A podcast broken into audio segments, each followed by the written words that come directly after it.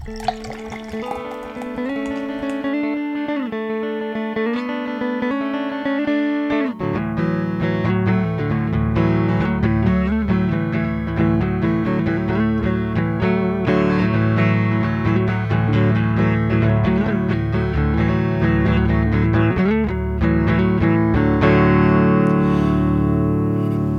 back to No Beer Left Behind. I'm Brian in North Texas, chuckling it up with my good buddies. Uh, on with us tonight, we have Frank down in Austin. Frank, how are you? Doing well, Brian. Doing well. Um, Bake some bread today. well, bake some bread, break some bread with us this evening on the cast. Along with uh, Frank in Austin, we're joined by Willem up in Tulsa Town. Willem, how are you? Good, Brian. How are you? I'm doing great. Um, I honestly tried to get tried to see if Parker could join us this evening as he's in Dallas, but while he's only mere 12 miles away, he might as well be a lifetime away uh, as far as driving goes. So, But he's in a bar. yeah, he He's is. in he's in a bar. he's in a Chuy's. He's not in a bar. He's in a fucking family restaurant that is connected to.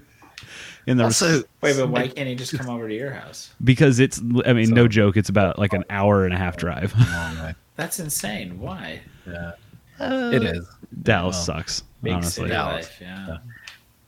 well, so no, okay. the way the way that Dallas designs the roads is like, well, because they need neighborhoods, right? So if if you had twelve miles be whatever Austin or Tulsa level twelve miles, right? Because twelve miles for me is how far we are from downtown. That's a twenty minute drive at most. So if that's what you're designing everybody for in a city the size of Dallas, Yeah, you would have highways running through people's pools. I'm down Like, with that. Fuck be- We need to get around. fuck, fuck your pool. Well, Yeah, I- just everybody would live next to a highway. we basically do. I, I to to Dallas's defense, and this is the only time that you'll hear me ever fucking say that is I do live in a little peninsula of a lake. So in order to get anywhere, you either have to drive around the lake in two directions or take a toll bridge, which doesn't really put you any closer to Dallas.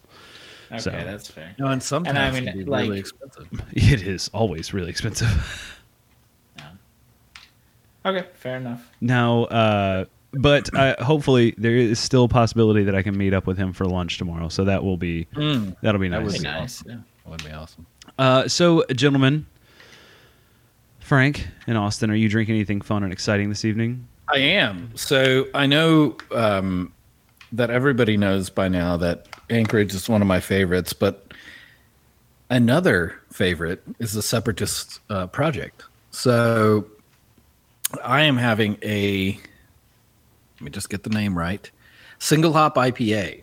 Okay. brewed with mosaic hops from Separatists. And honestly, another brewery, and I know Brian, you'd agree with this because you've had like two or three of their beers. It's consistent, well made, no bullshit beer. This is a very good beer. Um, not not too hoppy, but it's not juicy. You know, like it's it's a traditional. I would call it an East Coast IPA more than a West Coast because you don't get that piney kind of um, licorice ish flavor that you get in West Coast. Like in West Coast, I get kind of like that pine oilness to it more Well, so than I get from the East. I want to That's the redwoods. I, want to clarify just a little bit. So, uh, the difference really between East Coast and West Coast is not necessarily the.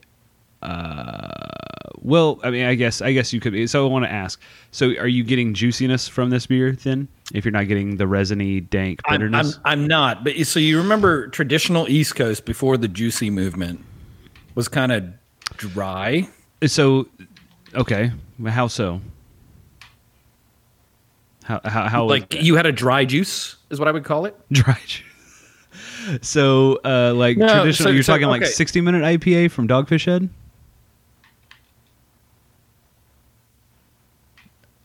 Hello? Yeah, can you hear me? Uh, no, I couldn't. Oh, no. So, so I guess maybe the simpler way of of of, of explaining it is saying, um, West Coast had a very distinct style with Sierra Nevada and whatnot, and to me, the East Coast was drier and tamed. So- So, any anytime I taste something that's like it tastes like the woods for me, right? It's like piney kind of, uh, in in in a, in a way, and a little bit more dank and a little bit more oily. That to me is the West. And then when you taste something toned down, not juicy, but toned down, more uh, kind of um, representing a pale ale instead of an IPA, So I closer want to the pale ale. That's what I would call the East Coast. Okay, so uh, you're you're throwing out terms which I don't disagree with defining things. Uh, I just want to make sure we're defining them correctly. So East Coast IPA, uh, th- th- it's kind of got a, a connotation now where you do have like when you hear East Coast, you hear you think of juicy IPAs, New England IPAs, hazy Sure. IPAs.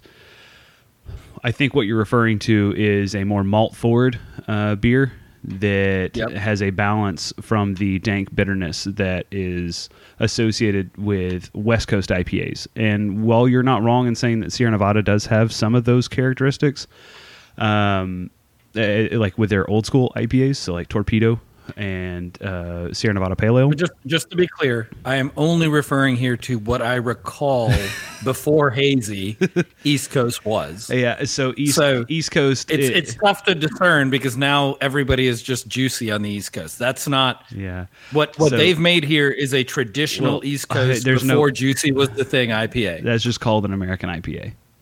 Fine, then that's what Well, it is. That's what I want to make sure. I want to make sure. Like what? What? Like because when I hear people talk about beers on beer podcasts, I always Yeah. like just start throwing out any definition that doesn't match reality, and I want to make sure that we're Sure. defining it and and, and understanding what you're tasting. Because honestly, what it boils down to is what what's in that can that you just poured into your cup, and like that's what we want to get to. So, but it's absolutely. But I, I think this is the the IPA that people have been missing, right? Like it's the it's the while it is the American IPA, right? To your mm-hmm. to your point, American IPA was the definition of what we used to call IPA in this country, and then West Coast came up with their own thing, and then I think we moved to that definition, and now we're at the juicy definition. Yeah. for the yeah, East Coast. I, I think it would be better just to define it as to what it tastes like rather than definitions of what like iterations of things. That's Yeah, why I was I- going with American IPA because it sounds like it is balanced. It is not dank and resiny, like you said, which is No, not at all. which is one thing that I want to point out that if it is not if it is an American IPA like uh, like the traditional American IPA as you described um, with mosaic hops uh, mosaic hops put off all those things that you said that beer does not taste like yeah, it does not. so that's why I want to say that's why I asked I want to make sure that East Coast is But you you you do know, right, from having served me beer in the past, the the the oily resin flavor to me, I'm not a huge fan of. oh yeah well and that's is- yeah It, it just lingers. It lingers too long. You've got flavors that are in your mouth when you're trying to drink another beer. So I tend to stay away from those beers. This is something that after you take a sip, five seconds, you're you're you're done. Like it's you've had a sip of good beer, you know it's good, you get your flavor profile, and then you're done. So it's it's a great beer. Um, I'll save you a can because I know this is something that you would appreciate. And just if ever you see separatists out there, support them. They make very very good quality beer. Um, it's Ooh. just consistently delicious. uh and that's one that you got from Taver or Tavor Yeah, no, I mean, uh, to Brian, I got 150 pounds of beer. I don't think I'm going to be purchasing any additional unique beers for quite some time. uh this It is just, yeah, I don't think we covered that. But if you ever do download the Taver app or Tavor app, uh, be very careful when they say six cans. Just remember what six cans are when you go to the store, because sometimes they forget to send you shipments, and then you get two months worth of shipments, and you've ordered multiple six cans of multiple beers, wow and you sit on quite a bit of beer. so my last shipment was in October or November, and I got my December, January, and part of February all three weeks ago, and it was a significant amount of beer. I mean, the guy delivering it was like, uh, "Yeah, can you show me your ID?" And I was like, "Yeah, sure." And he goes, "I go, do you know what this is?" And he goes, "Yeah, I know it's beer." I go, well, I just want to be very clear. this is beer that's been due to my doorstep for about three months. This is not beer. Why been did it all accumulating. Show up at the same time. Now, why did it all show up at the same time though? No, so it, I guess over Christmas they probably had some shipping logistics, right? That that didn't quite align because they're using services that also deliver. Uh, it's like mom and pop logistic services, right? So you've got to imagine over Christmas time they were backed up, catching up in January. Um, I just know that I kept emailing. They said we're about to ship it, but we're waiting for availability. And eventually, here in mid-February, they go, "Oh, your beer's coming," and then the guy delivering it showed up with a stack of beer. I, I kid you not, like you've. I mean, everybody's seen a dolly, right? Mm-hmm. A Yeah. shipment dolly. I had a dolly filled with beer show up to my front doorstep. Or the guy thought you were. I offered to take it inside, and I was, yeah, I was too embarrassed. I was like, like, no, dude, I'll just take this inside and sign. This is, it's like, this is three should months with my the normal shipment. send you 'Cause normally I- free beer. no, they're they're it's a good company. they do they do they do their job. It's not their fault that they didn't have shipment available. I they're using the right companies for shipment. So for me, I just found it very surprising that so normally my shipment is kind of 20 to 30 beers a month, you know? Yeah. Um, and and by twenty to thirty, I rack up beer. So I normally have about six to ten left at the end of the month. But they're things that are unique and that I want to keep. Uh, so we can kind of like so one of the best things, and I, I don't want to go too far into this, but one of the best things that Brian did was give us a tasting flight of like multiple years worth of beer. You know, yeah. um, so I've been trying to kind of collect some of those beers so we can do the same thing. Um, and it, it, it, works, but It's a lot of Uh, work, it- isn't it? No, but it is a lot of work, but it also doesn't work when they deliver everything in one month. Yeah. so you're sitting there, you're like, oh, well, I would have had space for this had I known I didn't have space for it. Yeah, that's Uh, that, but now I've got three months worth of, yeah, like it's just unplannable. Frank. That's. Frank, that's why I have three refrigerators in my house, and two of them are specifically dedicated to beer. Yeah, that's fair. That's fair. It's it's it's a labor of love, Frank. A labor of love. Yeah, I don't know. It just it was funny. I mean, the guy showed up. I tried to explain in Vegas, and he's like, "Yeah, no, you don't have to explain to me." and then he left. He's like, I just unloaded okay. a, a, a metric ton of dildos at your neighbor's house, so don't worry, Yeah. you don't have to explain anything. versus versus the personal mom and pop delivery service who wouldn't even come up the driveway without calling me an asshole. I'm just going to call them out right now. RLI to Logistics, San Antonio, delivering water softeners. Fuck you. All right, Philip, what are you drinking? Frank's still bitter. Big old can of stress now. Chewing on this nitroglycerin tablet, no big deal. no, I'm drinking um a That's Boulevard right, that's right. It's pretty good. Boulevard wheat. Oh man, Yeah. I bought a six pack not too long ago just because I missed it and how good it was. I love that beer. A very solid beer, very very consistent. Did you uh, So- did you get it in cans? Yep. Had you, do you like the new can layout? Yeah. It's yeah, sick, it. isn't it? It's all Simple. black. Yeah. Oh, really it's, cool. It's fucking Way better dope. than the old one. I Hell yeah. The one with the shitty bottles with a weird plow and fucking stacks of hay on it for no fucking reason. Yeah, their whole Listen, listen. rebranding They're from effort was they're good. from, they're from Kansas. Oh, I yeah. I don't think if you know everything in Kansas Frank is no, farming. can't. They don't do anything else there. You know, They're that from was. Missouri. I actually, on uh, one of the interviews that I had for uh, a sales role, uh, one of the questions was, What state is Boulevard Brewing in? Yeah. And I go, Are you serious? Like, yeah. They're Kansas City, Missouri. Yeah. right? It's Missouri. Okay. I'm talking about the representing the state where the wheat grows. So- Nebraska? Yeah, Nebraska and Kansas.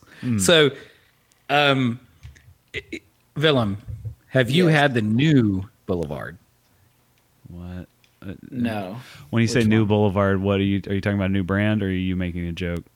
No, no, no. Isn't that the the the? You said there was a light Boulevard the other No, day. No, Blue Moon. Ah, Blue Moon. I'm sorry, I get them confused. You do. the. You do. There is a new Light Boulevard though. It's uh, called Easy Sport, and it is a um, what you call electrolyte blended uh, like blonde ale that they have. Okay, is it good? Uh, I don't know. Never had it. It's it. along the lines of uh, Sam Adams. Oh, fuck 24.2? Uh, Twenty six point two. Yeah, and Yeah, it's good. And That's a good beer. Uh, SeaQuench Ale, and Yep, good beer. There's another one from Avery Brewing out of Okay. Colorado. Well, I'm, I'm going to try that because I, I love SeaQuench and I love 26.2. Like 26.2 to me is very solid. Uh, I'm gonna tell you best of luck finding it. Uh, hopefully they have it in Austin still because I agree. They I do. thought it was really good, but Hey Brian, the people of Dallas did not think so. What's up? have you guys had that um Ellie what is it? Ellie's dog Oh, brown, ale. brown ale? Oh, so we Is don't. that Avery? that's Avery. We don't get that, That down one's so here, but it is really good. I've had it when I was in Oklahoma. Yeah, I had that the other day. That one was very, very good. So that was actually that's one of the like classic brown ales, if I'm remembering BJCP style guides correctly. That's up there with Moose Drool as far as what a brown Ah, ale yeah, should be. And I really liked Moose Drool as well. Moose Drool was great. It's fantastic. Oh, R.I.P. Big Sky. R.I.P. Anyway, Oh, they went under, huh? no, they just left Texas. Oh, So, People weren't buying the product. So as good as dead to you guys anyway. No, I just can't. well, I mean, it's obviously there's no half of the craft beer market was dead to Oklahoma like two years ago. It's and not, then they started. if you don't get it, you don't know. oh, Just what it is, unfortunately. so, my my question, Brian, hmm uh, you remember Big Sky Brewing? we just literally just talked about that. Yeah. I said clearly I do. So, so it- it- no, it wasn't Big Sky. What was the guy out in uh, Big Be- Big Bend? Oh, Big yeah. Bend. Yeah. so you remember when we had the uh, Yeah, Uh, the print, the no. the the Wales, Prince of Wales? Prince of Wales. Yeah, Yeah. Do we have an update on that? Uh, it was good. No, no, no. so, so I know that they had issues procuring their um, equipment to stay in business because No, they, they had they have equipment. They're in business. They just don't really have any reason to ship shit out of wherever the hell they are. Honestly, that that oh, they're, town. they're still in business. I'm last I heard. I mean, that little town. It was featured on that really shitty show on Vice TV about beer, Beerland. I I say it's shitty because the the lady who is the host is a giant piece of shit. Um. Anyway, that's personal opinion. Anyway, um, they were featured the the town, whatever the fuck it is, uh, in Texas was featured on that show where basically they go out and they find home brewers who are doing crazy shit. And then Meg Gill from Golden Road Brewing comes out and tastes their stuff and is like, Oh, I want you to come out to California and maybe try to make a beer with us. But you're going to have to come on TV and we're going to have to make it seem like it happened at Yeah. the time that we're out here and not eight to 10 weeks later. Anyway, uh, Big Bend Brewing was featured on that, and they were like that town is like a hipster paradise.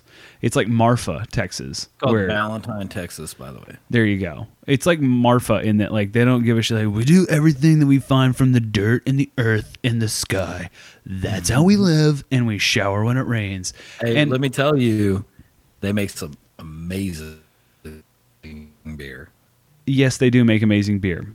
However, they're not making amazing beer that's sold anywhere where civilization is. You have to fucking uh, ride your ride your Vespa out into the middle of nowhere. And the low your EV cars, uh, take them out there and uh, Yeah, sure. charge them. Sure, sure, sure. I it just you, they're trying so hard to be different when they could just be themselves and be fine. Um, you, does that make sense? That the Yeah, whole, no, that it- whole town it makes and, sense. and but their beer sense. is fucking amazing and the their head brewer that was out there for the longest time, Jan, is a goddamn genius. He's the guy who came up with uh, the uh, the Caucasian at Texas Ale Project back in the day, which is their white imperial stout. And it Did we know where he went? yeah, he went to Big Bend Brewing. That's No, do we know where he went? So, so right now, Big Bend is not in business. oh, so yeah, that's news to me. Breaking news on No Beer Left Behind. Because if we can find Jan again, that man, I'll follow him. He produced some of the best beers I've ever had. Yeah, I will. He is an incredible brewer. I will follow that guy in his Lederhosen wherever he goes. Yeah, it's it's uh, truly incredible. I I had no idea that. So obviously, a baker, a brewer, And a candlestick maker. they're all individuals who have an incredible amount of influence on the product that they produce. And I had never experienced it in the beer world quite in that way, but I had the White Russian stout, and then I had the um, Prince of Wales. Prince of Wales. Yeah. And both of those were just so phenomenally well crafted that you, you just can't, yeah, you can't back away from it. It's support the baker, support the brewer, not the business. yeah. if if the business fails, find the brewer. Uh, and I feel like a, a complete jackass because Big Bend Brewing c- closed back in July, and I now that I'm reading the story, uh, I think we might have talked about it on the podcast. We did, we did, we did. But it, it, was it, so it the- builds the- a three million dollar debt. Yeah, so the story was that they were depending on the production brewery in Valentine. They had distribution, but they needed the uh, kettles, and they couldn't get it shipped because there was a big shortage of. yeah. Oh, that's right. Brew- The, the Canadian Yeah. uh, stainless steel. Correct, and they they failed because they had given them a prepayment of like 1.2 million dollars Yeah. to get that shit down here, and they filed for bankruptcy in Canada, and they will never see that money again. So Nope. I remember the story now. Yeah, but I, I met Jan here at the the Growler Express. I literally um, met Jan in wearing leather pants. So Yeah, just a great human being. Honestly, like you're dealing with someone salt of the earth, knows exactly what he enjoys doing, and does it every single day of his life. uh, Pretty awesome. So Jan is actually he. I just did a quick uh, Google search of Jan Mat- Matsiak. Matisiak. Yeah, Uh, anyway, he did uh, he did a presentation uh, at a university in Europe back in January about uh, inorganic and analytical chemistry. yeah, Dude's pretty fucking smart. yeah. No, he's absolutely like when you talk to him, he goes. So w- when I had the the Prince of Wales here, they had a little um, what do you call the little keg, like the tiny one, A six barrel or a a, a, a firkin. They probably firkin. yeah. So Firkin's the fun thing to do. Yes, so they had a little firkin out here of the Prince of Wales, and when when I talked to him, I was like, you know, it's it's really smoky, and if you remember, that was like a pastry stout, but it wasn't. It was like it was the mm-hmm. weirdest pastry. We had that in New Orleans, mm-hmm. and it was the strangest pastry stout because it wasn't super sweet. Like all of the pastries you've had before taste like you're eating a donut and that thing was just perfectly balanced out with all of the hints of every it, it was kind of like a pastry stout in the sense that a donut and a a, a funnel cake are the same thing but So- one is way sweeter you know So you're calling out some things that I, while I agree with, I want to make sure we're clear on naming. What Sure. you tasted was a pastry stout, and that's how pastry stout should taste. All the other shit that's out there that tastes like funnel cake or that tastes like uh, a stack of pancakes drizzled in goddamn yeah. br- like melted brown sugar, that is not how pastry stout should taste. but that's that's what people are used to And well, that's just because people are used to it doesn't mean that that's right. got it Yeah. so what i'm trying to define is a pastry stout that doesn't taste like you're licking a lollipop i guess that would be a well-made uh, milk stout is what you would be looking for. Yeah, and and that was that defined what this man was doing to me. Oh yeah, Right? like he was fantastic. it's just it's well balanced. So the fact that he goes and gives speeches on chemistry and uh, beer making and, and whatnot genius. is just he's absolutely a predominant expert in that field. If you can find any any brewery that he partners with, buy the beer. Buy the beer early, often, because you Yeah. will not be disappointed. That's that's the shit that that gets me fired up and like ready, like make help. I enjoy that type of that that part of this industry uh, are people who do their shit and do it really like better than anybody else. Uh, and the part that I hate most about this industry are people who put out shit beers over and over again, and it ends up defining a fucking style incorrectly. And mm-hmm. I, and because I correct you, I don't want to come across like I'm trying to mansplain to you, Frank. But these are the conversations I have on a daily basis of people. No, no, no. me. Hey, first off, let's get something clear. You are on this podcast the predominant expert on what we're talking about. So there's no mansplaining here. This is explaining from a point of view that I use to explain financial matters. Yeah, If people want to take offense to it, that's fine. But we do have people on this cast that have some expertise, sometimes deeply rooted and decades long, even though we're all in our 30s yeah. um, decades long that are well formed opinions. These are not individuals that just get on and talk about shit. So when Brian talks about beer, you probably should sit down and shut up and just listen for a while. And then if you go do some research and you can prove him wrong, then do that. But until then, maybe just listen and try to figure out what's going on. So that's what I do because I have opinions on beer, but my opinions are not well founded. And that's why Brian corrects me regularly. And that's just how it goes. uh, with that wonderful lead up, Frank, I appreciate that. Um, can I tell you what I'm drinking tonight? Sure. Well, that, I mean, I guess. after that wonderful after that wonderful lead in, um, I'm drinking Key Lightful from Keystone Light. Hey, how is that? I saw that in the store, and it looked like Pepe the Pig. Uh, the so label. It's so a dumb. it's a pig or it's a pug. It- That's. it's sick. It's a pug I wearing looked, sunglasses. I looked at that from afar, and I was like, "Oh, no way!" No, and it looked like Pepe the Pig. to It's me. tight. No, it is Key Lightful with a little pug pug dog with uh, sunglasses on. And check it out. He's got the Keystone Mountains right there in the old sunglasses. All It's right, sick. does that tell you how cold the Keystone is? No, but they are coming out with cold activated cans later on this year, and I'm, can't wait for it. But uh, this beer is the answer to Naturday, obviously, and I like it. I like it. a lot. This is my fourth one tonight.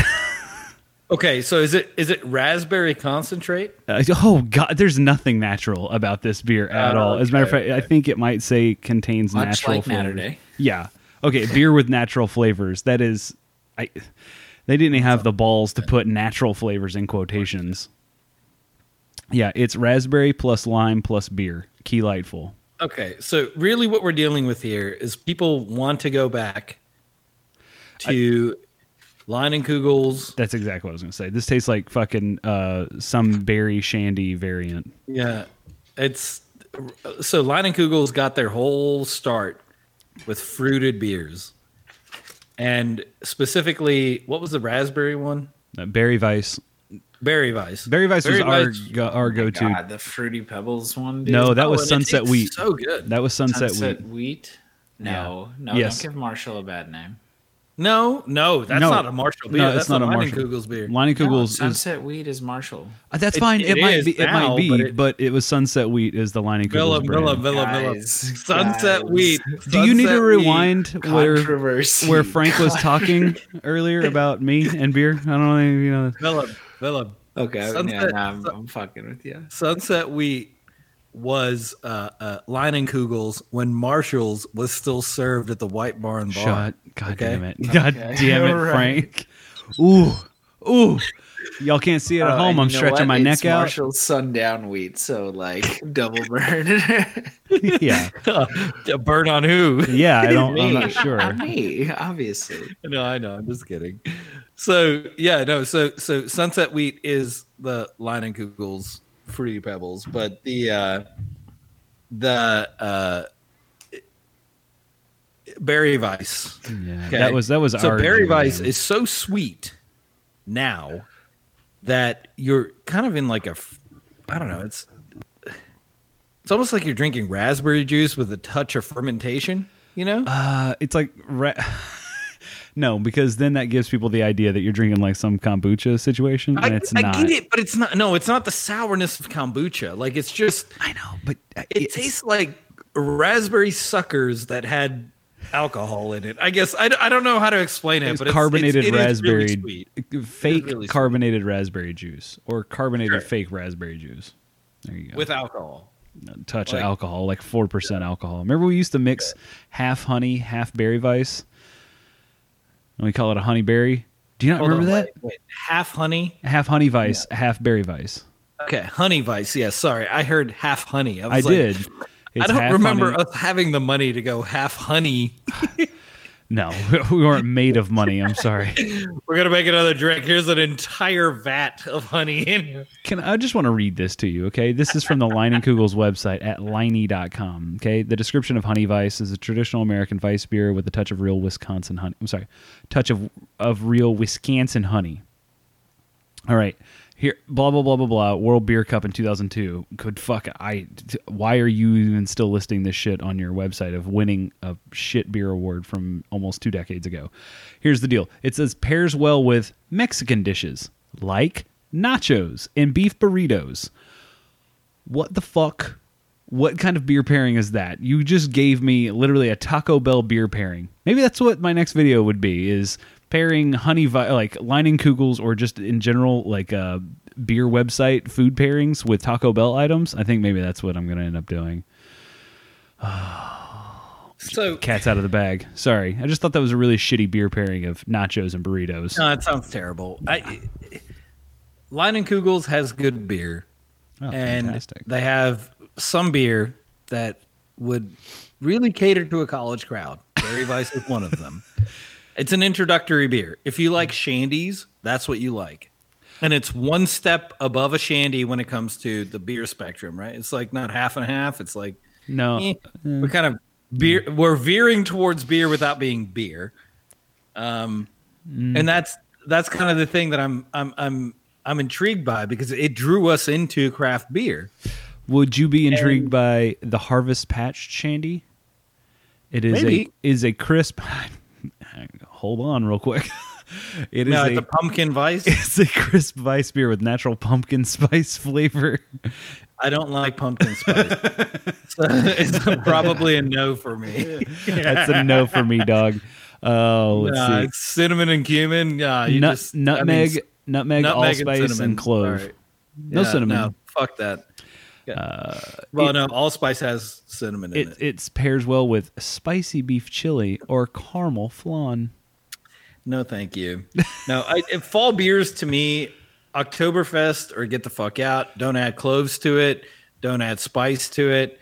Make make the beer in the like true Traditional Uh, sense. traditional fashion, and I will drink it. But in America, they're like, oh, this has to taste like maple leaves and fucking uh, the time before snow and da da da da da. And you're like, no, it doesn't. It really doesn't. It just needs to be a little malty and then maybe not bitter, and then we're good. Like, I- be- I'm telling you. So Leinenkugel's. Now that we're talking about Leinenkugel's, I want to go find some of these because I missed them. Like Leinenkugel's canoe canoe paddler Kolsch. It's a, Ooh, a rye Kolsch and it's fucking phenomenal. It, like good. legit good beer. Has legit credentials. Is fantastic. Their Oktoberfest is really good. it is very good, but it's not spicy. No, snow spicy at all. Mm-hmm. Snowdrift vanilla porter. I know Frank, you don't like vanilla, but you do love vanilla porter. No, that that is not vanilla. That is a very muted vanilla porter. We're not talking about creme brulee here. As long as you're not creme brulee, we're good. Willem, do you remember that night when Frank decided to pronounce creme brulee like Yes, like he was a Listen. seven-year-old child living in Alabama? that was funny. Summer Shandy, great beer. Uh, oh no, you pronounce it correctly in honor of Sir Parker, who's not on this cast tonight. Summer Sade. No, incorrect. Frank, do you know? Shit, Uh, Sh- Summer Shania Twain. Nailed it. Fuck, I couldn't remember. There it is. Congratulations, Frank. I'm so proud of you. He would Parker's shedding a tear in a Chuy's uh, Yeah, bathroom he'll right now. definitely Mention it I don't know why he's in the bathroom, but that's what came out of my mouth. oh shit! All right. Uh, well, that's that was 34 So yeah, minutes so of beer the, talk. the That's Summer good. Shania Twain is a great beer. Yes. Um, Oktoberfest is great, but you know what I like about them? They've been doing craft brewing for decades now. I guess they're probably from the '80s. Dude, And- the Li- Leinenkugel's, even though it's got a sketchy story, the Leinenkugel's family does date back to the like late 1800s, early 1900s in Chippewa Falls. And if, if, if you if you have the ability to get your hands on their beer, Oh. they are mass produced, mainly distributed in the Midwest, but they are in every way, shape, or form respectable to Sam. Like it's Oh, do, I think it's insulting that people go, "Oh wow, there's like Leinenkugels." They they kind of like they're getting the hams treatment in the world, you know. but they're getting the Blue It's Moon very treatment. good beer. They get they get the Blue Moon treatment because Miller Coors bought them at about the same time that Blue Moon they bought Blue Moon, and the difference is that Blue Moon is brewed kind of all across the country, whereas Leinenkugel's is still brewed in Chippewa Falls, Wisconsin, Mm-hmm. By And the same brewers. Same brewers, and So I, I just don't, and the Leinie Lodge, like, it's you can go across- sick. huh? It's fucking sick. Like It is. there there are a few things about Wisconsin that are legitimate. Uh, fucking uh, Leinenkugel's and what the fuck? Why uh, New Glarus? Those are basically the only two. But uh, well, and the the ones that do the uh, spotted cow. That's is New that New Glarus. Glarus? Yeah, Okay, so yeah, I mean, it's the, the Midwesterners are not going to get fucked out of Miller and anything else. So you already did that with Miller.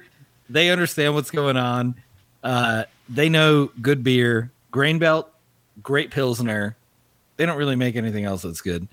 Um, you're dealing with Leinie. They've made fruited beers for a long time that has been very good.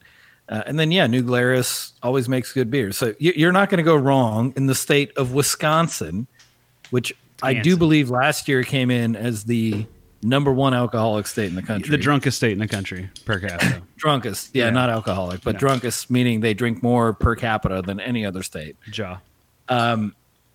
if you're dealing with a state like that, they do know what to drink, and and New Glarus up there sells incredibly well, um, along with Leinenkugels, and then every once in a while you get yourself a, uh, uh, ah, damn it, I just forgot, I had it in my mind. The the brewery out of uh, Minneapolis that does Summit Surly. Which one? Are you Spy. got? Surly. So, yeah. So every once in a while, you get yourself a Surly. They're kind of appealing to national audiences more, but they don't have the production, and their beer is inconsistent. Um, so, yeah, I don't know. Just prize your your your New Glarus and your Leinenkugels because Surly's not good enough to go national. They're not big enough, and we know that Summit tried, and they just didn't. just it didn't sell. fucking love- Summit is a great fucking beer. Great Northern Porter and Saga IPA are my Wait, two. isn't two Saga my the favorites. IPA is really isn't isn't going? Isn't the whole point? It's micro, right? Micro brewery. No, not That's like necessarily. it's It's, just be local. it, it could be, but here's the deal: Does a- everything have to go national? it doesn't. It can stay craft and still get widely distributed and still be good beer other places, which is why I almost fucking I want to strangle your brother-in-law every now and then when I think about that conversation where he was like, "I don't want Sierra Nevada. I'd rather drink what's next to me." And I explain, you know, when I tried to explain what ne- what's next to you is not always good, whereas Sierra Nevada is always good. I see. you see Yeah, you see the contradiction like the, the the the fallacies that you can build based off of just assuming that what's near you and what what you can see being made is always better than what's being made afar Absolutely. There is an argument to be made for the resources it takes to transport something away from near you. To that like- wasn't the argument. that's not the argument if that that's was the not the discussion. The discussion was a straight up and up taste profile. Yeah Uh, no no because if we're going down to it Willem I will die on the hill of Guinness uh, and the ability to get Guinness from Dublin Ireland to me I, I will die on that hill every time because there's nobody in this world that makes that beer like they do ship it yeah. But the the the saga IPA. we, we get back to the original discussion. yes Is if you're in the north and you see Saga on tap, it is what Harpoon should be. It is what a mass-produced IPA should be. It's it's so freaking balanced, so good.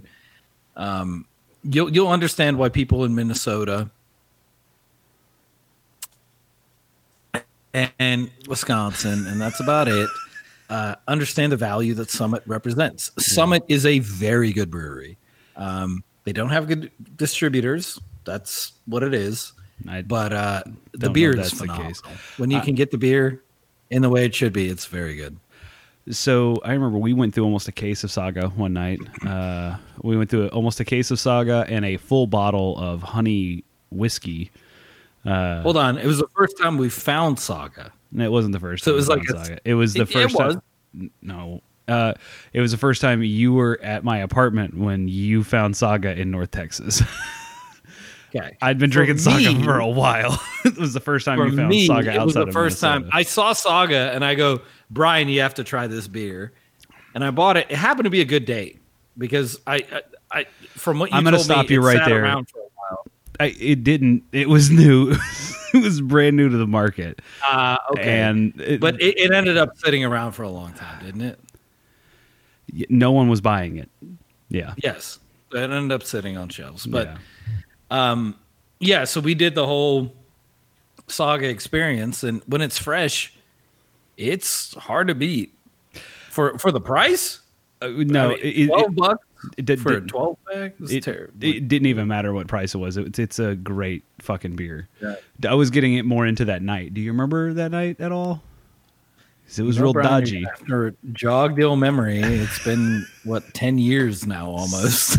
It was like seven years for sure, at least. Uh, yeah, because it's been a long time. because uh, Derek was in town, or Derek was over at our house, or at our apartment in Yeah. Louisville, and you were visiting, and it was during football season, and you, me, Yeah. and Derek decided to go out on our balcony and do the ROTC push-ups for every point that we scored in that game.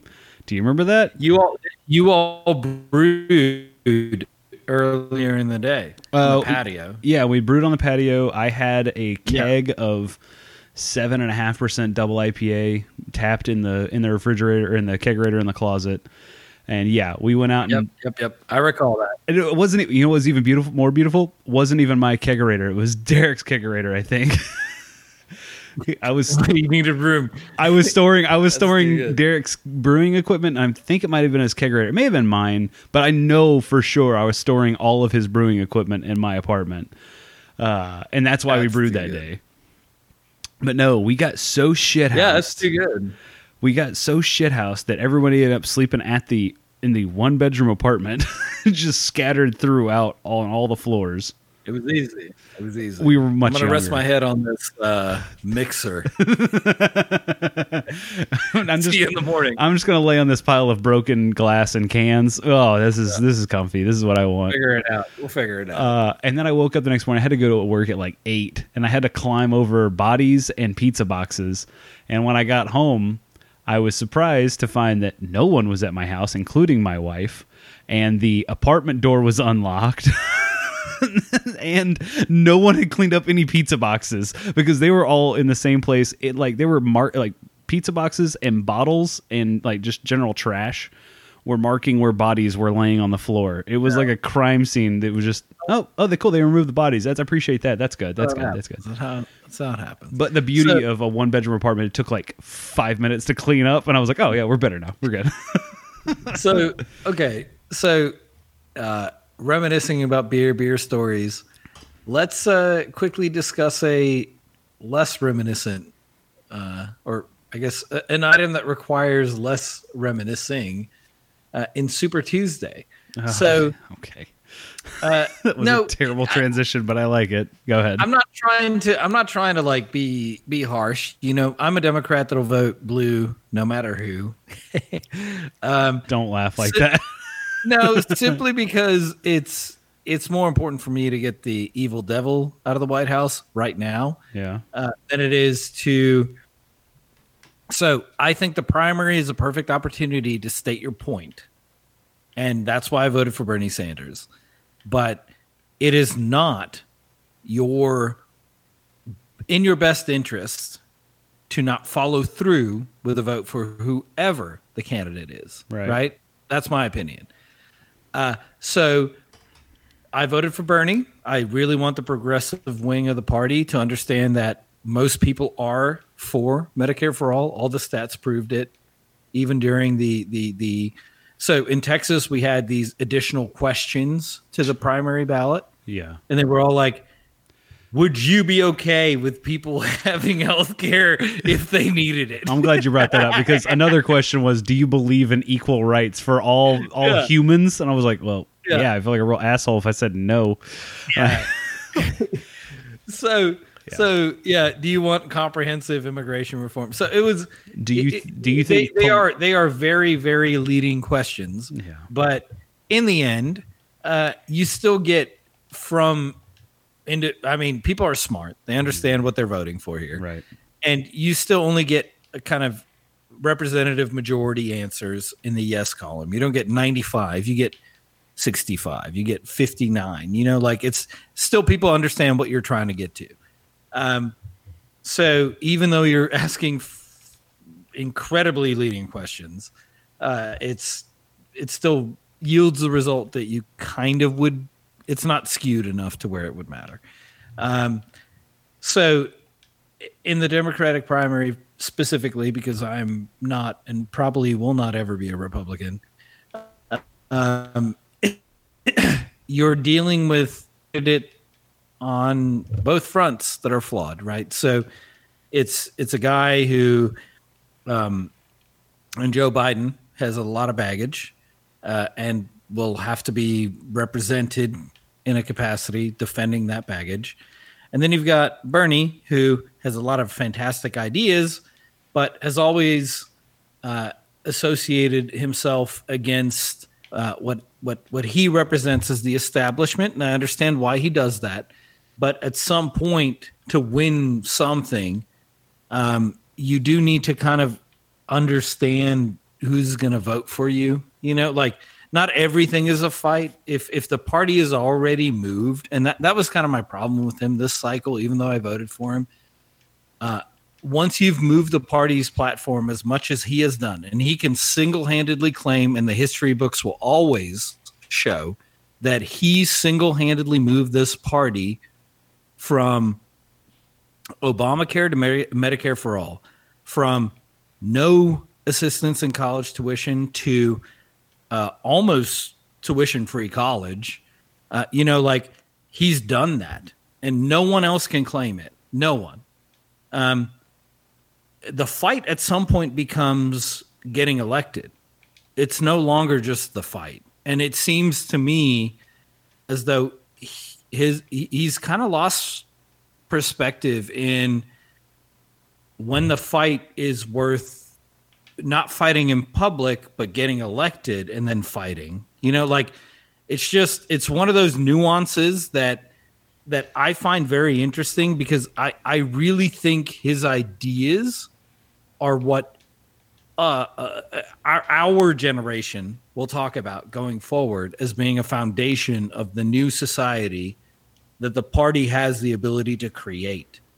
I but it's not defined in the manner of a fight always. It should just be defined in the manner of like let's win and then we fight you know? Like i don't know. Maybe i'm wrong. I don't No, I mean what what you're describing is like uh, a goth kid running for student council president in high school, and while he has great ideas and great follow, like he has good intentions on everything, and it, it aligns with everything else in the school, he's so busy saying "fuck you" to the rest of society that he's not willing to budge on any of that in order to gain the one percent vote that he needs to go to the majority. and it's and it's not it's not it's not even budging. It's about saying i acknowledge and i i get that bernie is a very likable guy for a lot of people to me he's likable and i also understand that he's not necessarily likable to a lot of people Right. and i'm not talking about the billionaires No, that is the the class I don't think we're going to get to fight if Joe Biden wins.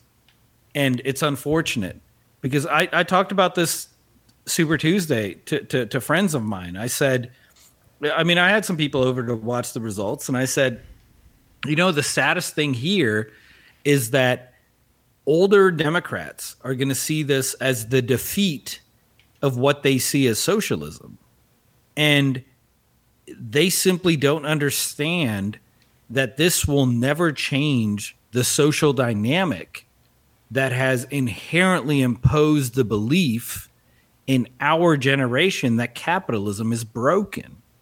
So socialism will only gain more favor.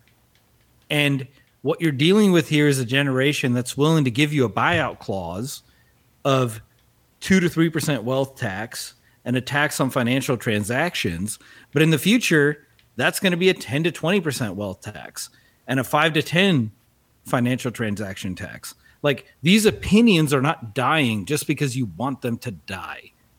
Wealth inequality is not going away. Individuals are not all of a sudden going to be able to afford homes just because Joe Biden is the president. And that's what the Democratic Party in the next four months need to realize. It's not about it's it's not about who's the candidate. It's about what they support, what they stand for, and what the platform of the party is going forward.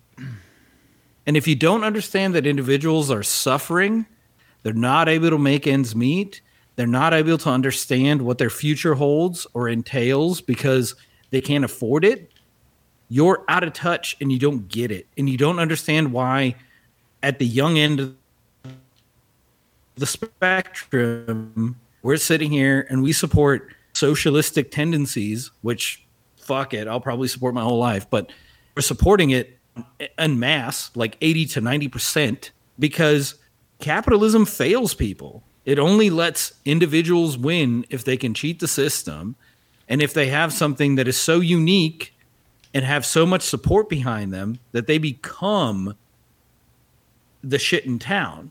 But let me tell you, for every Mark Zuckerberg, there's a MySpace, there's a Friendster, there's hundreds of individuals who tried that exact same idea. And for whatever reason, Facebook worked.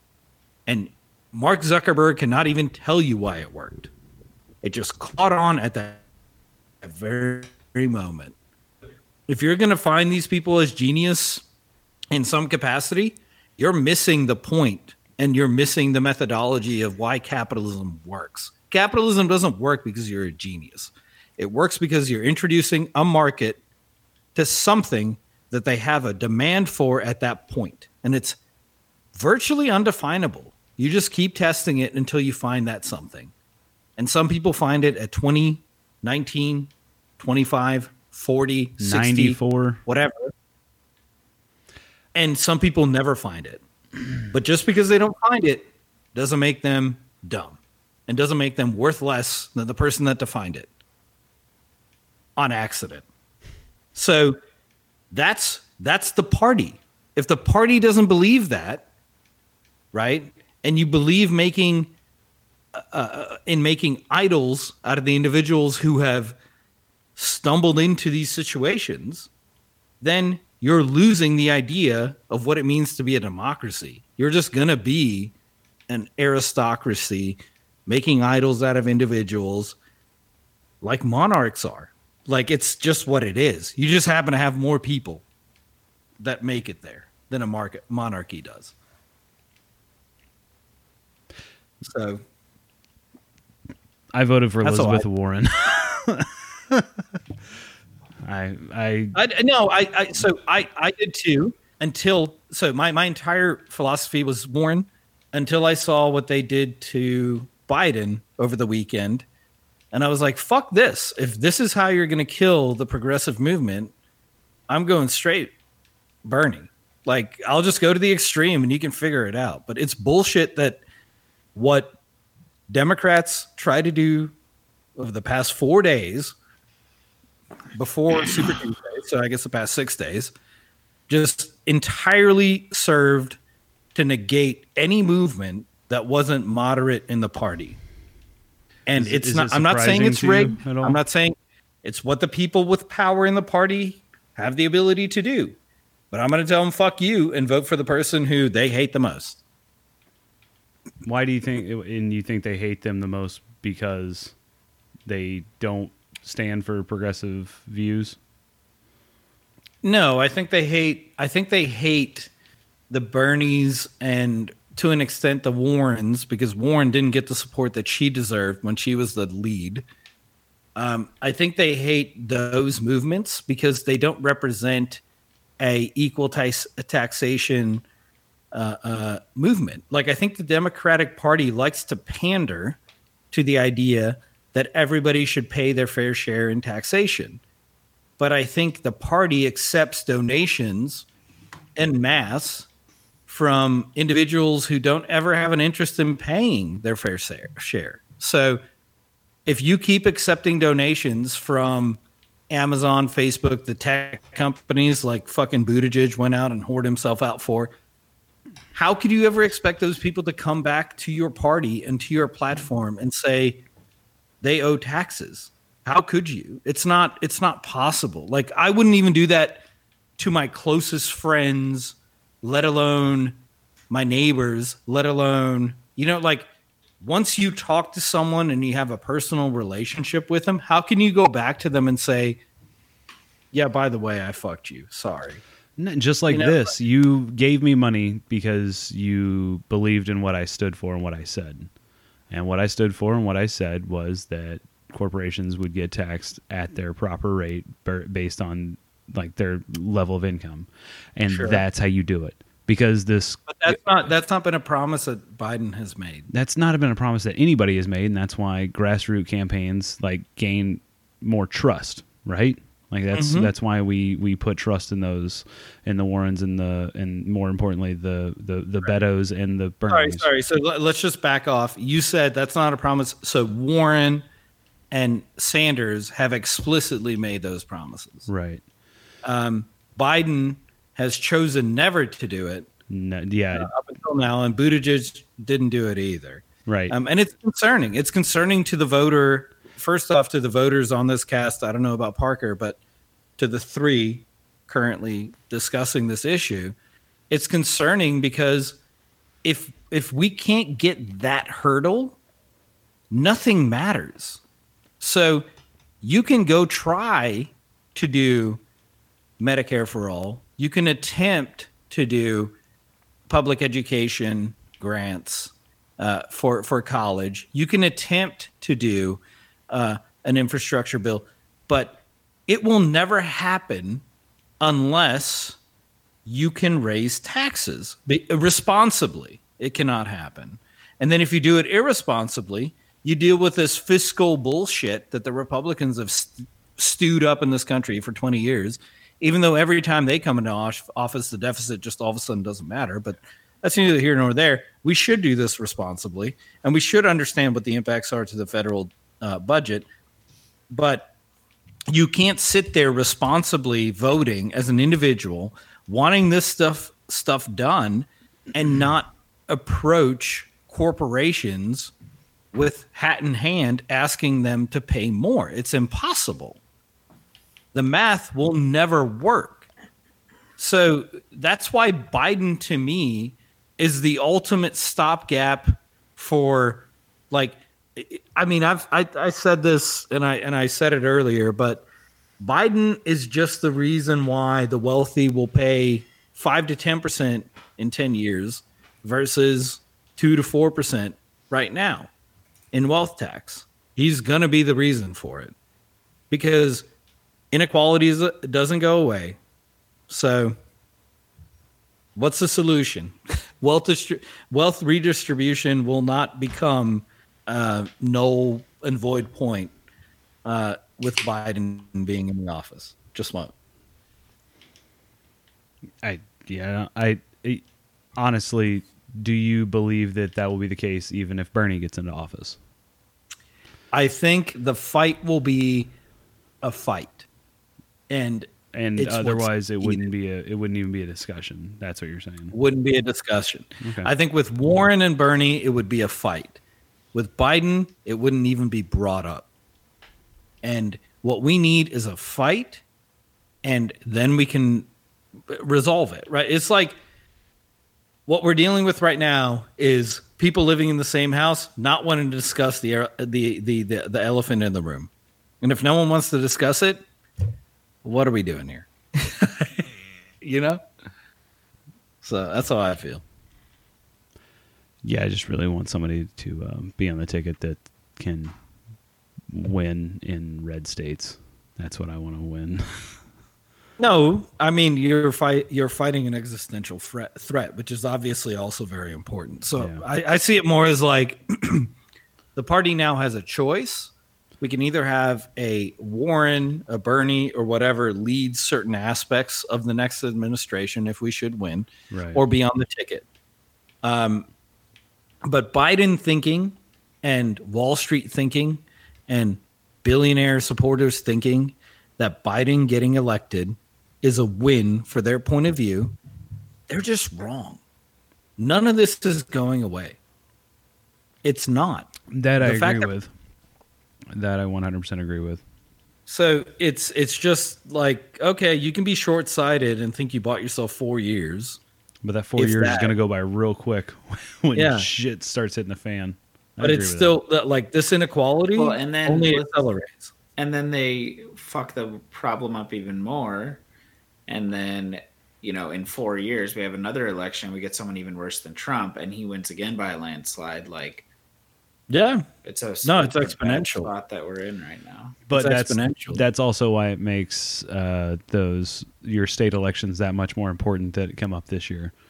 Because Yeah. while while you do have every election is critical. I mean from here on out like every single thing you get to vote on you need to vote. Hmm yeah wh- honestly whether it's saying s- r- filling filling in the bubble that says you believe that every person should have equal rights. Yeah. as silly as that sounds like that's just as an important question when it comes to filling in the railroad commissioner that you're voting on for your state. Like eh, they're all very important pieces that you your voice needs to be heard on. Uh i had a fun interaction with uh like a someone working on a local campaign this year they came to our door at like it was some ungodly early hour in the on like a saturday morning i was like jesus christ what are you doing they here They hit the pavement early yeah i'm like they have a shift from like 8 a.m to 10 a.m i canvas for bernie Willem, this was at like 7:45 on a Saturday morning. this lady shows up in my house. I'm like, I open the door. I was up obviously because my daughter is up, ready to watch some cartoons and eat some cereal. So I was like, I open the door and my dog's trying to get out, doing that whole thing. So I just finally just stepped outside on the front porch with her, and she's like, um, she's all like not nervous, but like nervous confident. I don't know how to describe it because she didn't want to tell me who her candidate like was and what she believed in. But she was like, Yeah. "Oh, mm, representing this person," and she handed me the pamphlet, and I turned it over and just looked at the three bullet points. I'm like, "What we stand for in this campaign?" I was like, "If these are the three bullet points, I'm gonna stop you. I'm gonna save you some time." She's got my vote.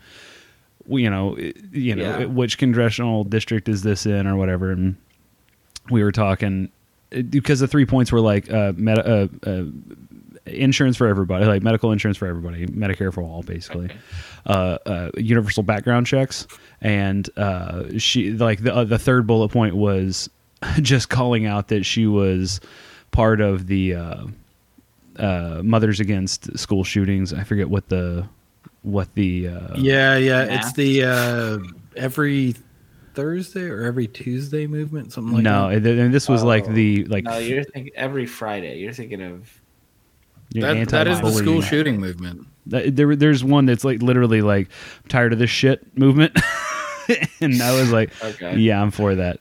Um, it was like mothers against not destructive decisions. It was fucking. Damn it! I'm pissed off that I can't. Anyway, what it boils down to is Drunk shootings. We got it. drunk shootings.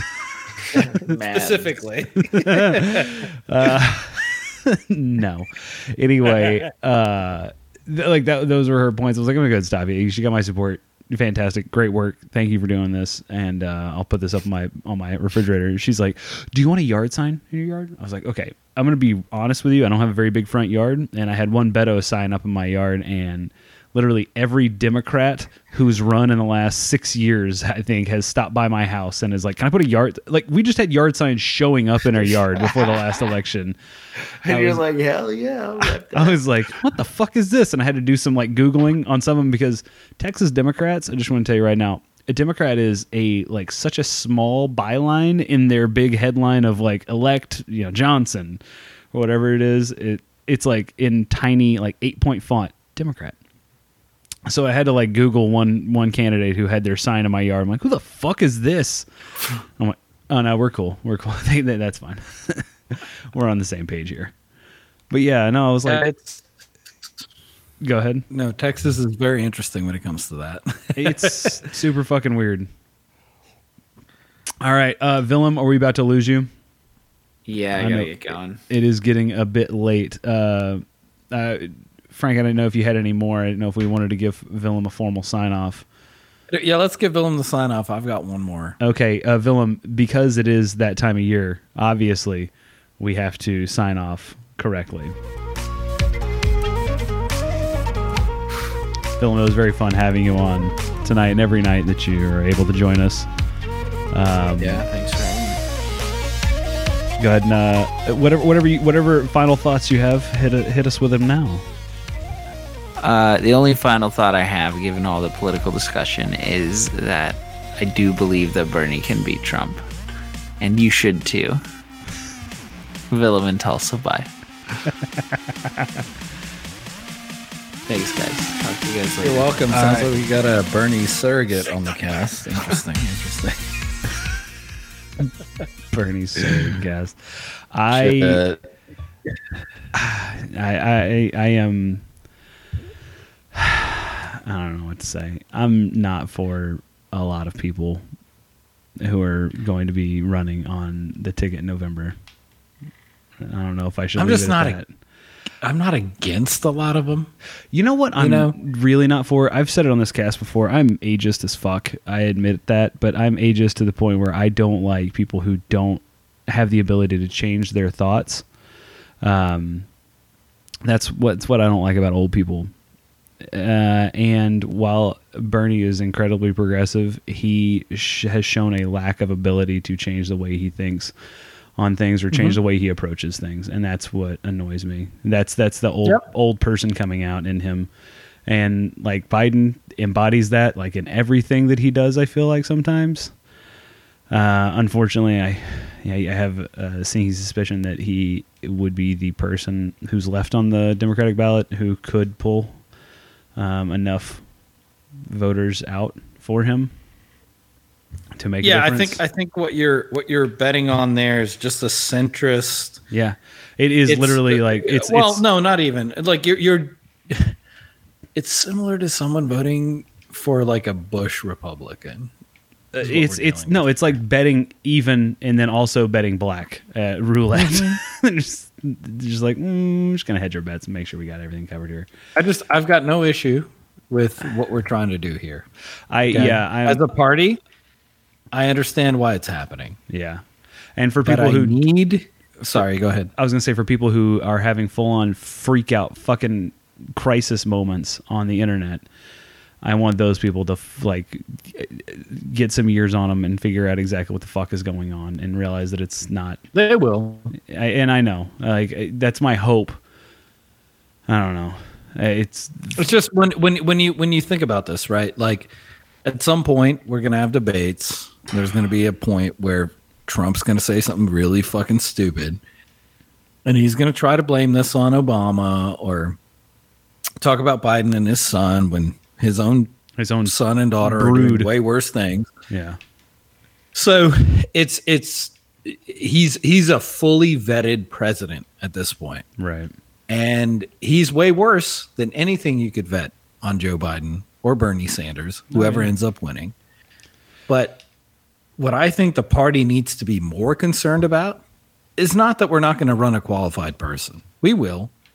And if we don't get enough votes, then fine. The country has chosen to go down the dictator path and Dictates. we'll have to fight that. But Yeah. until that happens, why are we concerned about it? right. We need to present values and and and feature sets in a president that matter. And quite frankly, um, they include progressive movements. Like if you don't understand that college debt and the relief of that is one of the biggest stimulants you can give to the economy without having to go in perpetuity because we constantly give perpetual tax breaks to yeah to people. Mm-hmm. College debt relief is a one-time impact on the budget. and it literally will have a Correct. spike in the economy. Not not a fucking. I mean, it, and a spike that will not come back No. down. I should say it's a a, a steep plateau. I It costs a trillion dollars, two trillion, whatever, and then from that you free up people's ability to pay for everything else. yeah for the And, first ten years of their uh, life. Jesus. Exactly. And and and not even just that, you give them the ability to make sure that their kids because I wouldn't pass college debt relief without passing free college for all. Right. But free college for all costs 120 billion dollars a year. You know what costs 3 trillion dollars over 10 years? A fucking The fucking. F35 Raptor. Yeah. So Yeah. if I- I- if you can spend that on a fucking plane when planes are outdated in the Air Force, if you can spend three times the amount of a year's college tuition for everybody on that program, you can figure this out. I really just want to be and that good. Sorry, no, that's the most frustrating part to me. It's just we're dealing with when you when you talk about a socialist quote unquote and Bernie Sanders or socialist policies and Elizabeth Warren's camp, you're talking about government reallocation of funds. You're not talking about the talking- government telling you to do shit. Uh, it's just, it is way more profitable for the government to make sure the society is educated and the society has medical uh, needs covered. Right. And if you don't believe in that, fuck you. I don't need to talk to you or deal with you. Your opinion is fucking wrong. Economically, it's wrong, right?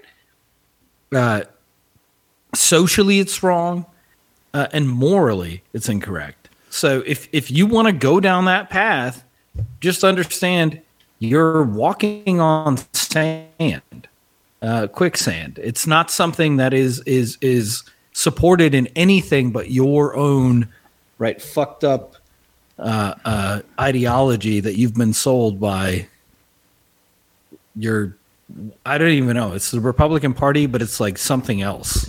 Like, even the Republican Party wouldn't serve this purpose 30 years ago. Yeah, it's no, no. That, here's the deal. I have those views on, um, fucking uh, relieving uh, college loan debt and making college free for all. I have that opinion as a person who uh, I think next month, by all accounts, I will have my college debt paid off, like that I've paid off Yep. myself. You know, and I'm all for Yep. someone else not having to do that because it is a fucking miserable experience for the first ten years of your and life to and have that hanging over. and and you're a you're a human yeah, and you have I understand. grown from your own experience. Yeah, Like, I understand. oh yeah, I don't tell my kid to go pull a fucking ox wagon to Oregon so that they can become a man today, Mm. right? No, it's not necessary. Like what's necessary to uh, to get into a position uh, like where you can take care of your family. Like you either need to have a trade that is irreplaceable. Like I mean, fucking mechanic, welder, uh, linesman. Like those things are fucking hard work and like necessary to move on. Uh, or you need to have an education that can show that you've invested in yourself with time and money, uh, that it is trade specific. So whether it's financial education or uh, the ability to teach kids, whatever that may be, you've put in the time and effort. Like that's an investment. I feel like that's an investment that more people should have access to. And the other side of everything, like what you just said, of like reallocation of funds. I come from uh, one a military family where that's kind of near and dear to my heart. I also have a lot of family members who work for uh, aeronautic, like aero, aerospace companies, and I'll leave it at that. Mm-hmm. But like my grandfather worked at uh, General Dynamics, which then turned to Lockheed Martin for like thirty something Yep, yep. years, and I've got a lot of family who work in the in for- similar right, industries. hold on, wait one second. Just for those who don't know, General Dynamics built tanks. Go ahead. They built tanks and aircraft, um, and Lockheed Martin now builds Sure, aircraft. but their, their main thing was actually the uh, I don't know what it's called in English, but what's that um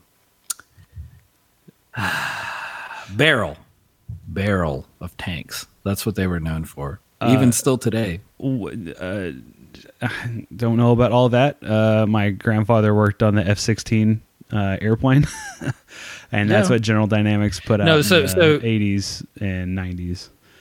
Uh, but Sure, sure. The, Sorry, there- that's that's knowledge from my my grandpa who worked for them in South Africa. Yeah, So, it's- I was gonna say it's not like they're a one and done company. They're fucking global and No. huge. Uh, but like the so fun fun fun story. The F thirty five Raptor or the F thirty five uh, at the time it wasn't called the Raptor. The the Raptor was noted to the F twenty two, and uh, that was uh, like my grandfather showed me like in early renderings of both of the aircraft and like we got to go around prototypes of those aircraft and though that time was um the late 90s uh, is how long those aircraft have been around. F 22 was scrapped for the F 35. They took the Raptor name sometime in the early 2000s. But like that shit's been around for a long ass time. And there are still no flying models. Real quick, those things have never seen combat. Like we still have F 14 Tomcats. no, they're still being tested. F- they tried it in combat in Iraq and it failed. so get this there's still f4s uh, well i think they got discontinued not too long or taken out of service not too long ago but f4s uh, the uh, fighting phantom i think is what they were called uh, they were flying tours in vietnam when my dad was there and they got retired in the 2000s so yeah no cool f-35 is great wonderful it's great technology um, but we've uh, created like a thousand drones since then and those have seen way more contact and action and while all those Because- things Wait, wait, wait, wait, wait. Brian doesn't have to go in them. Yeah. So, also, why also- would you? Yeah. So the fuck are we doing here? Uh, but all that to say, like, I am all for allocating funds away from some ethereal projects that uh, have taken 35 years to get, you know, or 25 years to get completed. Um, and I'm all for taking a fraction of the money spent year over year for those projects and allocating them to better society by making it easier for people to succeed. I'm fine with that because with success of your neighbor becomes uh, like it it leads to your success in the end. Have you ever heard the term uh, a, a rising tide lifts all ships? Like that no, is- no, no, no, Brian. Brian, I've it? only heard of trickle down. Well, when that water trickles down, it finally, if it trickles down fast enough and and with enough uh, uh, weight, it will actually lead to rising all ships. Uh, but it has to be a deluge instead of a little trickle. Sure, it has to start at the bottom, is what that means. Also, that too, yeah. I'm I'm just thinking of water. It doesn't matter top or bottom. It fucking the ship is at the top. Yeah, always. sure, but I mean, the top's going to take something, whereas the bottom needs to spend all they can. Mm. So it's it does matter where it starts. But yeah, I mean, essentially, it's it's the the argument here is not it's not that billionaires are bad. Okay, it is the system that allows billionaires to exist in the magnitude that they exist is bad. So if you look at wealth distribution worldwide in the history of mankind, yeah. Jeff Bezos ranks up there with Genghis Khan. Genghis Khan. I listen to uh, fucking Fair Yeah, enough. Genghis. Khan um, it- ranks ranks up there with with the the the most powerful autocrats of human history. Same with Bill Gates. So, if you want to equate what they're doing for society to their breadcrumbs that they drop aro- along the way, which I call donations, yeah. then you're you're simply fooling yourself within the structure of what's kind of average um, human capacity in society, right? Like capabilities for for for mankind in today's society um, is far less than when Bezos grew up, which was 40, 50 years ago. Um, so if we want to continue the trend of individuals hyper localizing and hyper accumulating wealth at the top, then sure, vote for Trump, vote for Biden.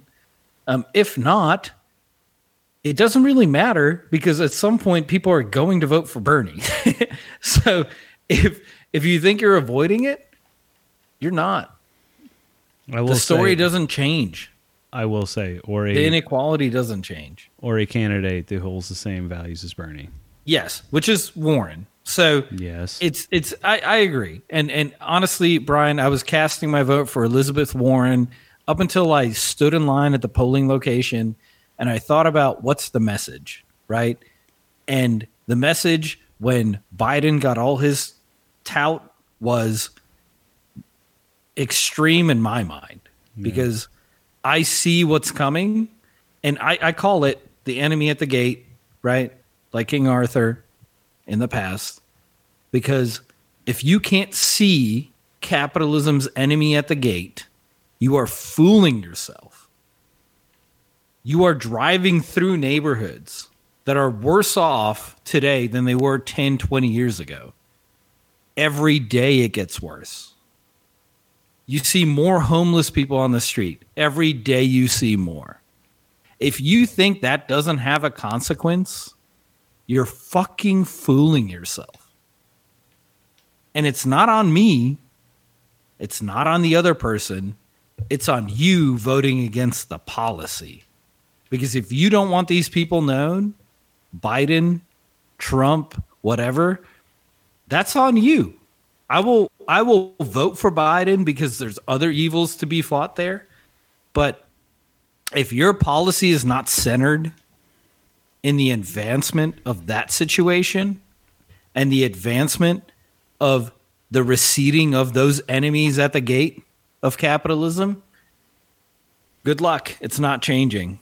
It's it's not changing because you're not going to give them the ability to uplift themselves. You're not going to give them the ability to create their own wealth. You're not going to give them that stuff. Um, and worldwide, that's that's the battle.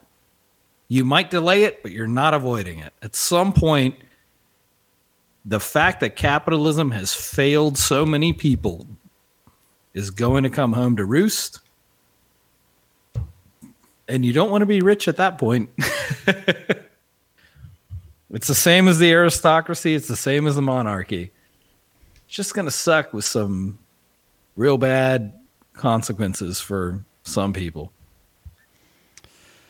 I think the best tweet that I saw that uh, made me feel a little bit better about my vote was today, uh, maybe yesterday. Somebody said like, "Stop telling your daughters that they can be president if you refuse to vote for one, to vote for a Yep. woman president." That's what pissed me off because uh, of all the things that I uh, believe and stand for, like Elizabeth Warren, like embodied majority of those, and not to say that the other candidates didn't. Uh, but the fact that she did and she had plans where others didn't, she had actions where others didn't, and she had a pedigree where others didn't. Like, uh, honestly, her standing up to banks and even having the. Um, the uh, basically the the hotline to call if you felt like you've been fucked over by banks. Yeah. uh, like her advocating for that. Like people got all butthurt. I don't know why. Like it was fucking nothing but greatness for us, the end user of banks.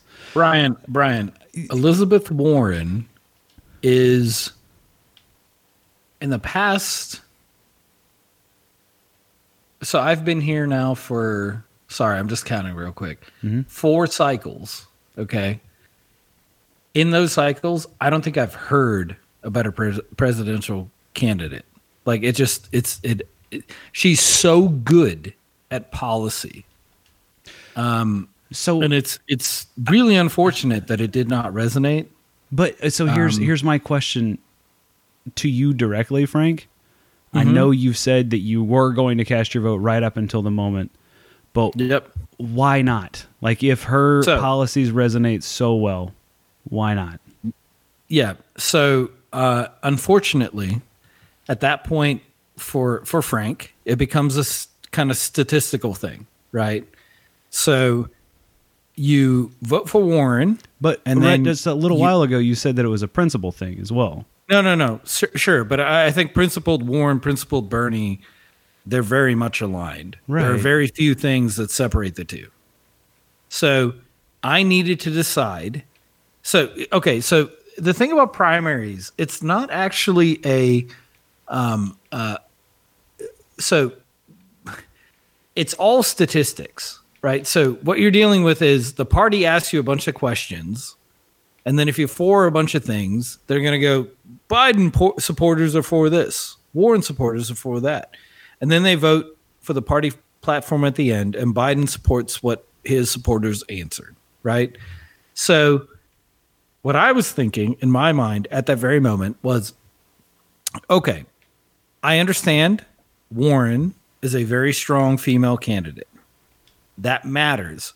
But um, the message in the end, right, as a party needs to be represented. So I did not want to be in the situation where Biden could say, well, Bernie, if you look at it, um, your supporters were X, Y, and Z and X, Y, and Z. And uh, we we think we're going to be able to kind of pull the Warren supporters in, or, or, they just assume that they could pull in all the Warren supporters, right? So I I knew Warren was going to be non-viable, so I cast my vote as though she was, um, just so I couldn't be grouped in with this what is now the competition between Biden and Bernie to capture Warren's voter block. I wanted to be very clear from the beginning. Uh, I am anti Biden unless he's the end all be all and we have to vote for him because the progressive movement matters more than any one person or any one statement, right? That was my thought. Hmm. Yeah, and I, I, I understand why you would through and through go Warren, which I was, my friend, I was seconds away from doing that. Like, uh, no, the I'm telling you, I picked up my ballot and I thought this vote matters more for the platform than it does the person. And, and the, I wanted to defend the platform. And the, that was me. Well, I understand your the thought process and I whatever it, it's it's in the past. It's like there's no I cast my vote for Warren as well, understanding that the likelihood after two quote unquote major primaries were already complete because I, I did vote way early. I voted the first week of early voting in Texas. Yeah, yeah, yeah. Um, but at the same time, like I understood, like it is a proverbial long shot for this to happen. Uh, but I cast my vote with the understanding that like I wanted my vote to be heard no matter what. Uh, I know that the that the party line questions are kind of a ch- literal check the box like mm-hmm. IQ test for people. Um, but at the same time, like I kind of refuse to, for a primary at least, ever throw my hat into the statistical analysis piece because if that's the case, then why wouldn't I just wait until 7 p.m. on the last date of voting to cast my vote for the the person the candidate who's yeah. won the East Coast. And that's that's a very that's a very good point. I mean, I think I understand I why in, you I fell it. into the trap because I missed early voting. Yeah. Um, and then I saw what happened this weekend. And honestly, I, I had a conversation with my wife and I said, I'm voting either or Warren based on the fact that I want the progressive movement to get support. Yeah. And then when this last fucking minute no holds barred bullshit push came through where they're like, oh, and X, Y, and Z prominent Democrat supports Biden. Um, when that whole bit came through, I was like, oh shit. So I, I'm voting to make a point at this point. But it's your no point longer... is against something that is literally driven by advertising dollars. Correct. I and the the the thing I wanted to uh, like uh, the reason I even bring this up is because I, I try really hard to understand, and I know that you do definitely do not fall in this category in any way, shape, or form, Frank. But like yeah. I try really hard to understand the fact that people vote with uh, a thoughtful process, like you just explained. Uh, but when you start looking at statistical analysis and you start listening to people as they regurgitate shit online, you quickly realize like maybe you didn't vote for someone who shared your political ideals because they you don't think as highly of them. And if that's the difference between what like makes a viable candidate and a non-viable candidate, I don't know that we have the same thoughts in as far as party Sure. go. You know what I mean? Like you, No, you sit here, right. and, You're and right. that's the part that kind of annoys me. And it doesn't like I'm not going to sit here and use hyperbole and say it sickens me to think that someone who does wouldn't vote for a woman because that's not the case. A lot of times That's not what it comes down to. no, a, a lot of times it comes down to people not fully understanding why they gravitate to someone versus uh, someone else, and some of that is introspection about like, well, why is it that I align more with Bernie when technically, or you know, it, it, even it could be candidate X. Uh, No, be- so, so I, th- I think it can be simplified. I think it can be simplified. So think about in golf terms, okay, or in sport terms. If you recall, Davis Love in 2003 was one of the top, well, he, number one golfer in the world, right? 2003, 2004. Uh, Davis Love was young. People thought, oh, wow, you know, competition, Tiger Woods gets an injury, never comes back. Uh, when Davis Love was number one, how many people identified Davis Love as their favorite golfer? yeah, nobody because Tiger Woods was still fucking not fucking Denny's waitresses. On, wait one second, one second. A lot of people. Yeah, oh, a lot yeah, yeah, more people than identified Davis Love as their favorite golfer today, and he still golfs. Okay, Yeah, so you're talking about Davis Love the third with- though, right? Because Davis, yeah, Davis Love the third. But you're dealing with a competition that is not always based on performance or, or or policy. It's based on hype, right? So it's it's unfortunate that that such a, a large segment of society goes down the path of not really caring about what this person says. And that's coming from an individual, myself, this next cycle, and probably for the next 10 cycles, who will never entertain a Republican. Um, it's it's the situation we face in this country that if you're not going to be social left, the future is is more at stake because of the individuals you leave behind Right. than who you're trying to advance. So, in my mind, center and center right will not be an option for me because of what I believe and what I see economically and the movement society is making um, for at least a decade, if not two.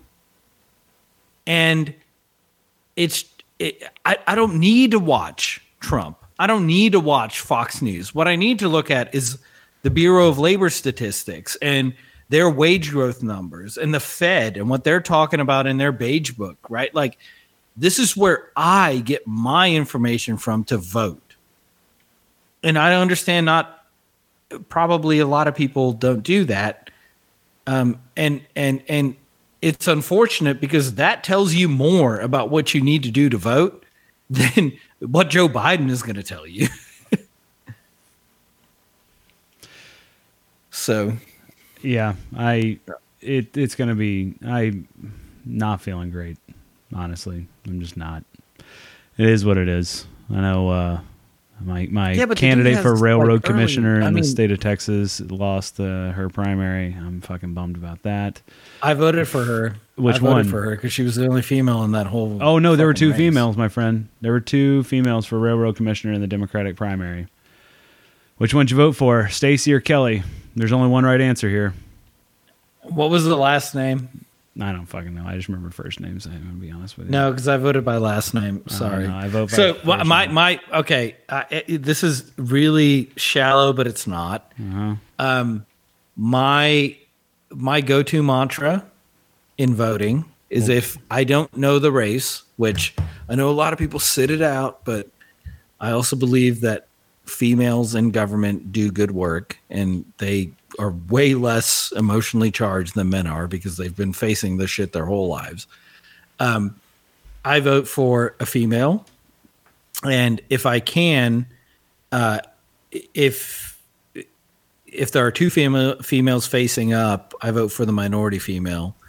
which I normally do based on last name. I know, I know, might not be straight up, Yeah, but that's that's that's- not, that's real sketchy unless we lived in 1940s America. Anyway, uh, no, I think it's not that sketchy. It's like I mean, it's pretty sketchy.